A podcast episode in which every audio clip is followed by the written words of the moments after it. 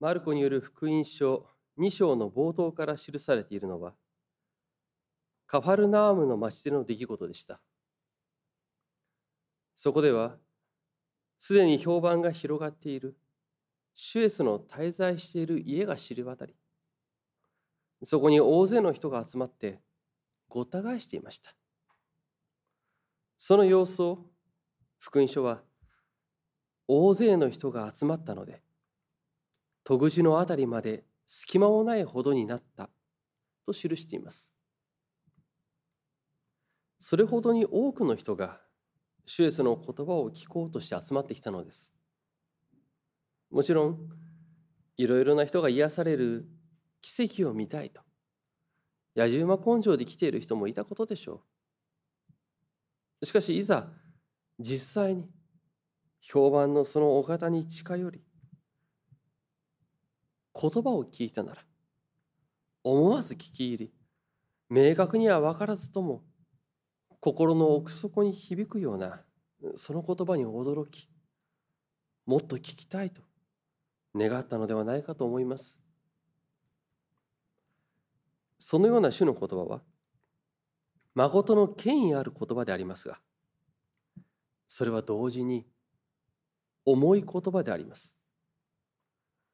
軽く聞き流すことなどできない、聞く者に緊張感を抱かせる言葉です。向き合った時には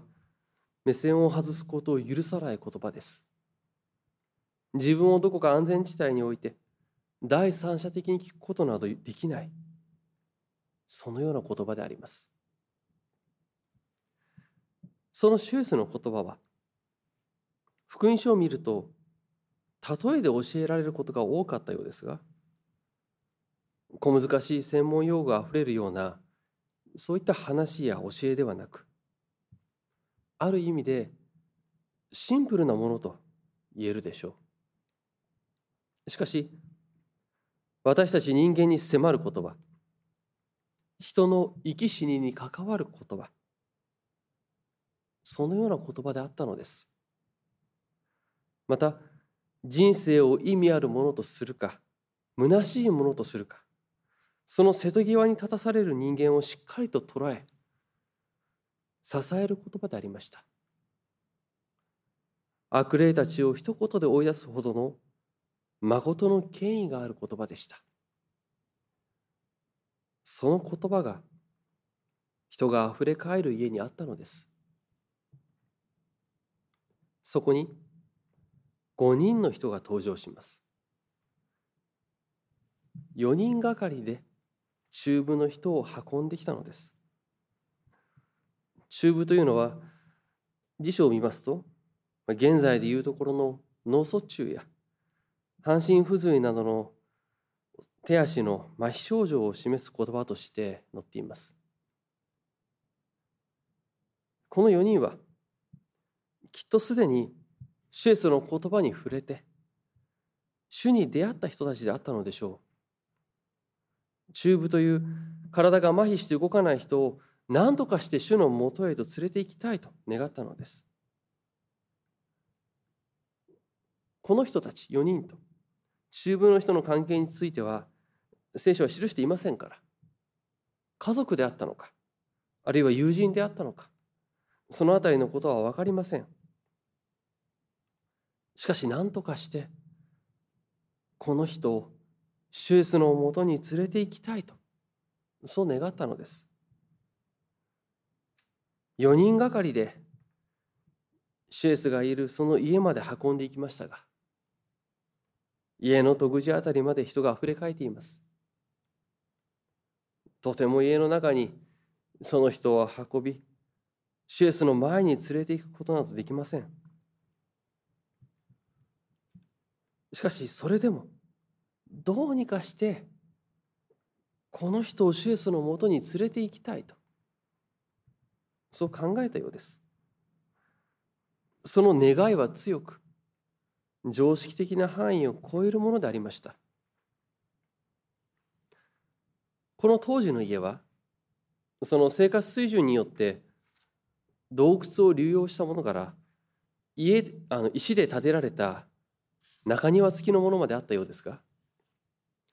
マルコによる福音書2章に登場するこの家はおそらく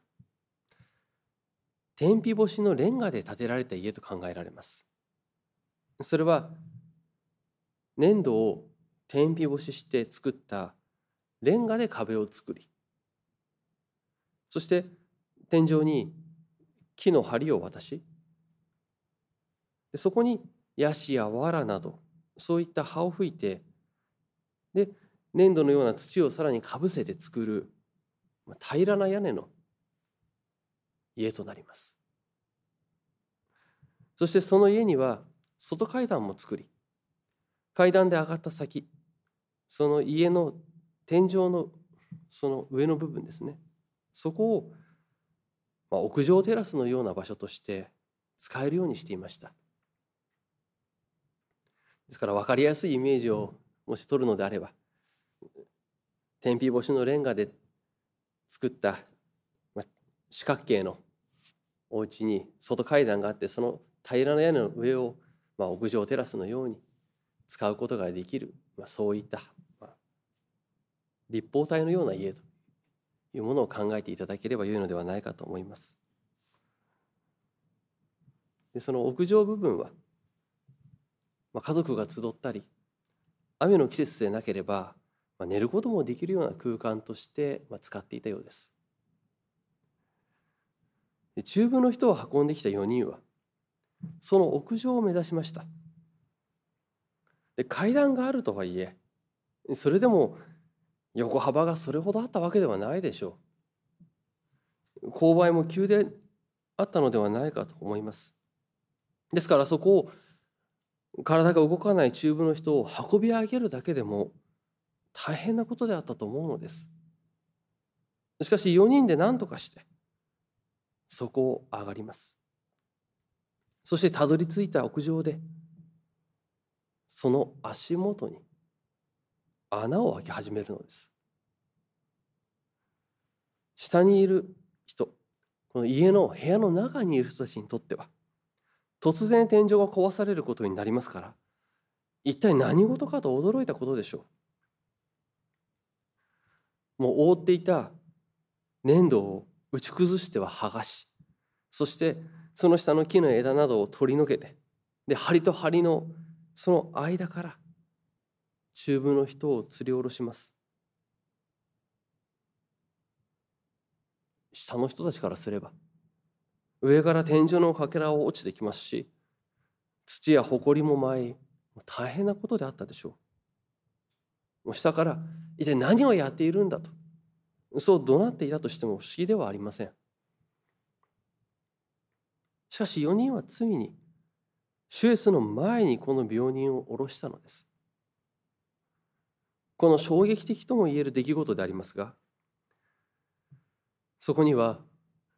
4人の言葉もまた中部の人の言葉も何も言葉がありません。もう淡々と出来事だけが記されています。何も信仰告白となるような言葉はないのです。しかしシュエスはそこに彼らの信仰を見たというのです。このシュエスというお方にしかこの方にしか頼むところはないという。一途に生きる姿勢そのものがシュエスに全てをお任せし身を投じていく姿そのものが信仰の表れでありました。信仰というものは理屈や言葉で説明されるその心の持ちようのように思われがちでありますがそうではないのです。福音書は主イエスの言葉とこの情景を通して信仰とはもういろいろとある中から自分はこれがいいと思うからこれを選んだというようなものではなく何もない。自分たちにはあれもないこれもないけれどもこの方に頼ることができる。ただこの方にしか頼るところはない。その一途に主を頼りにして生きる姿勢そのものであると。そう示します。教会に生き慣れていてもそうでなくても聖書を読んでいたり、まあ、信仰者の話を聞いたりあるいはその姿を見るときになぜそこまで信じることができるのか。なぜそこまで一途であることができるのかとどこかで思うかもしれません。信仰とは一途に主に頼ることだと言われたところでどうしてそこまで？そう思っても当然です。場合によっては狂信的なものとさえ映るかもしれません。特に福音書に記されていたこの4人のように一途にただひたすらに主に頼っていくその姿。それは決して当たり前にできるものではないと思います。しかしこのシュエスというお方に出会いその権威ある言葉重い言葉に触れる時大きな変化が与えられるのです。それは一途に頼る委ねるということをすることができるようにされるものであります。そこには多くの場合過去が変わることが伴います。まあ、そうは言いましてももちろんすでに起こった過去の出来事自体は変わりません。その意味や受け止め方が変わるということです。主に出会う時その言葉に向き合う時特にこれまでの苦しみが変わることが与えられるのです。この中部の人自身もそしてこの人に関わりその苦しみに触れ見つめ共に歩んだであろうこの4人にとってもなぜこんな目に遭わなければならないのかなぜこんな苦しい思いをしなければならないのかとそう問いの連鎖にとらわれたことでしょう。シュエスとの出会いはそこに一筋の光が当てられるようなものであったと思うのです。4人はその光をすでに見ていた。だからこそこの中部の人を何とかしてそこまで連れて行こうとその光のもとまで連れて行こうとしたのです。そこにしか頼るところはないと向かうのであります。このような一筋にただひたすらに主を頼りにして身を投じていくそのような信仰というものは私たち人間が人生にのその歩みの中で余裕を持って歩んでいる時にはなかなか向き合いにくいものではないかとも思います。自分に余裕がある時やうまくいっていると思う時なかなか自分自身の抱える弱さや罪自らの人生などといったものを切羽詰まったものとして考えるということは多くないでしょう。自分の身の回りのことなどもはじめ自分の人生や時には他の人の人生さえもどうにかできると自分の力でどうにかできるうまくいく。変えることができると。そのように思ってしまうことさえあると思うのです。しかしそれが思い上がりであったことに大きな衝撃とともに気づかされる時が来ます。あるいは劇的な出来事がなくとも迷いを覚えたり行き詰まっていくときに私たちはそこに向き合うことがあるのではないでしょうか。それは例えばさまざまな人間関係に傷ついた時や大切なものが壊れていく時かもしれません。世の不条理に怒る時かもしれません。人間というものに嫌気がさしていく時かもしれません。あるいは傍から見たらそれなりに余裕があるように見えても日々に充実感はなく今ここにある意味を見いだせない時ここからどこに進んだらよいか分からなくなる時かもしれません。これらはどれも辛いものです。人の無力さや弱さ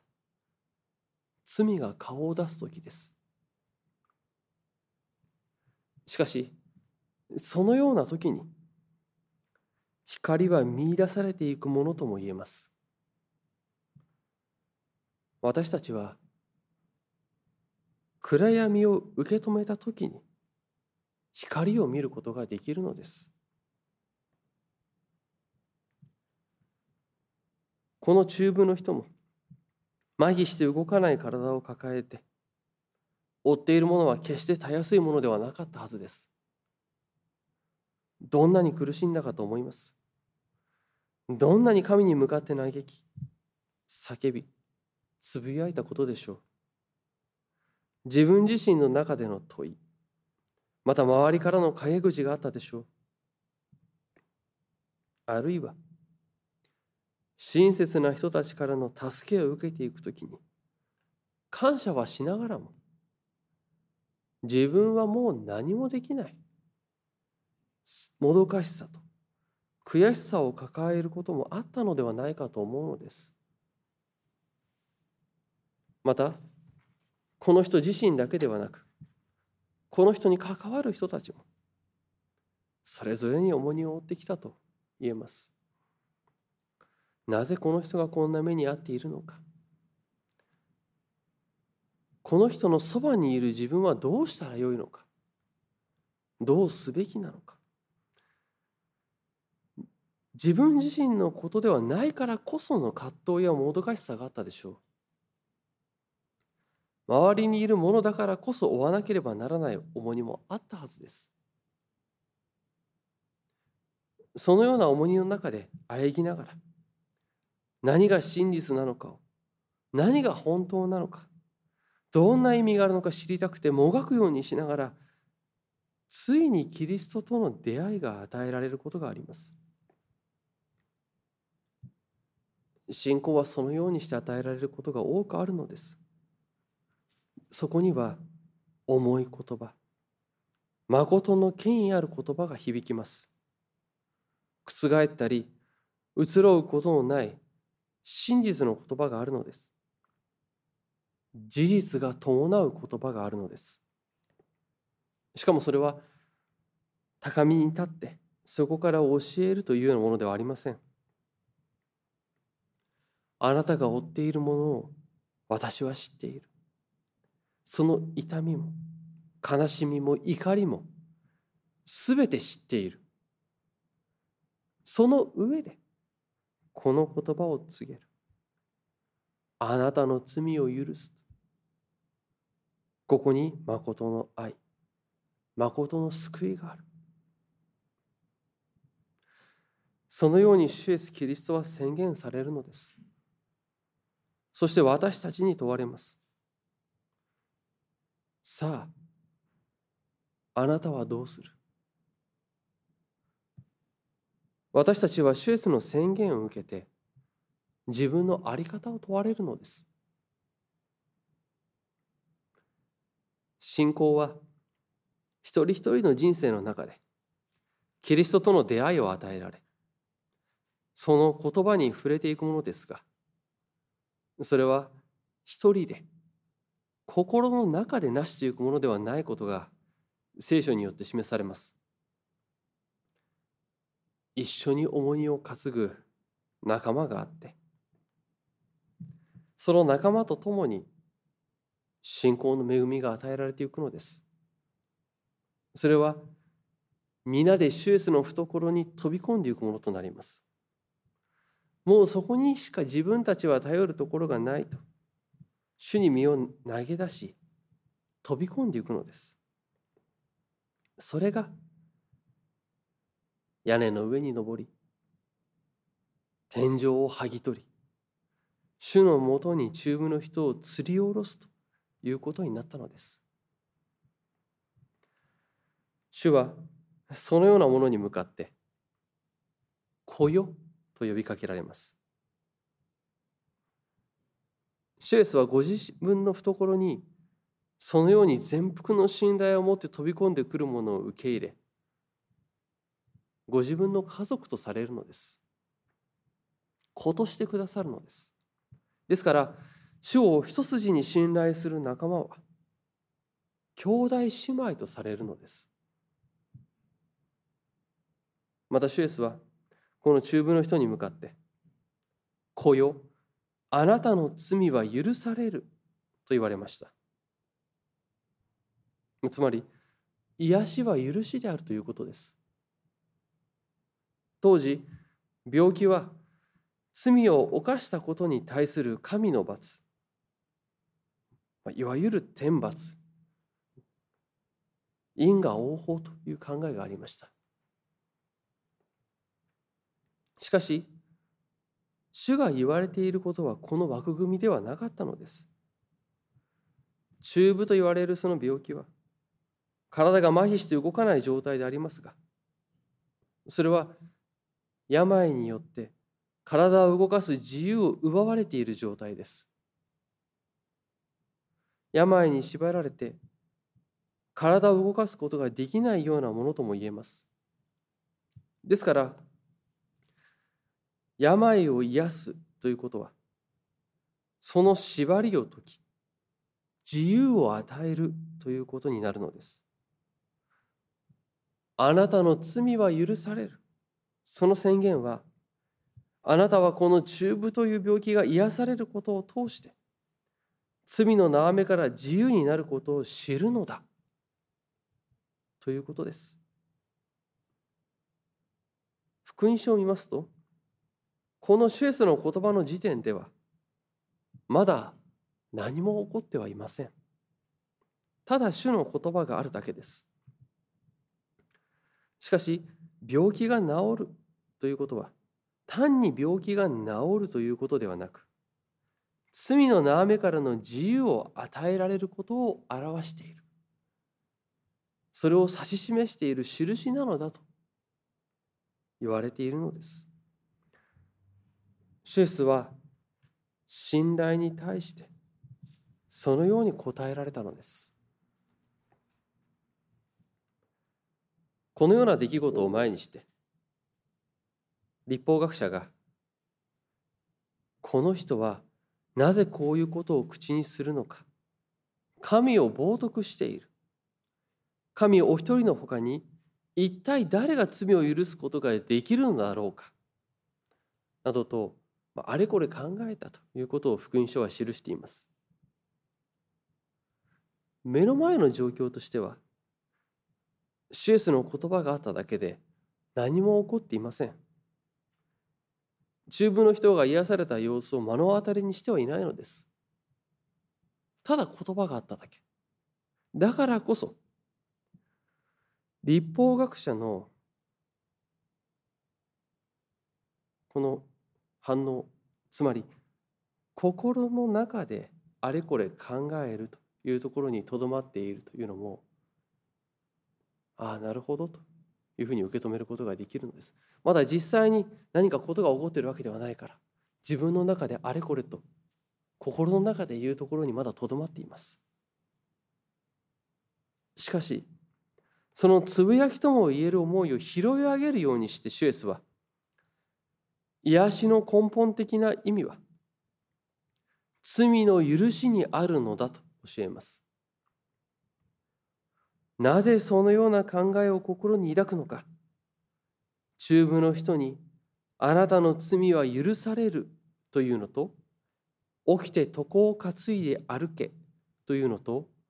どちらが優しいか人の子が地上で罪を許す権威を持っていることを知らせようそして中部の人に言われます。私はあなたに言う。起き上がり、床を担いで家に帰りなさい。するとそのようになったと福音書は記します。病の縛りから解き放たれて、この人が立ち上がったように、私たちも主の許しの宣言によって罪の縄目から自由にされて生きるようにされます。それが自らの足で立つ、すなわち一人の人として自立するということになるのです。神のみができるはず。そのことをシュエスはなさいました。それはその許しの宣言をするための罪の贖いである十字架という事実が伴うからであります。シュエスの言葉はエソラごとや空約束ではなかったのです。ですから立法学者が思ったこと自体は間違いではなかったのです。神お一人のほかに一体誰が罪を許すことができるだろうかその通りなのです。しかし目の前にその実現そのお方があることには気づかなかった。その言葉の実現その許しの事実としてシュエスはまさに神の子として神なるお方として十字架にかかられるのです。あの十字架の場面で百人隊長が本当にこの人は神の子だったそう言った通りであります。罪の許しを宣言しうるのは神のみです。その神が御子をもって十字架の事実をもってこの宣言を事実ならしめたのです。真実としてくださったのです。シュエスの言葉が本当の重い言葉であることは十字架という事実によって裏付けされます。シュエスは言われました。私はあなたに言う。起き上がりなさいと。立ち上がりなさいと。私たちにも今日、主は同じように言われます。十字架と復活の事実をもって、その言葉が響きます。私たちはその主イエス・キリストの言葉を受け向き合いたいと願いますその言葉を持って私たちも立ち上がりそれぞれに与えられた歩みをなし主イエス・キリストの栄光を明かしてまいりたいと願います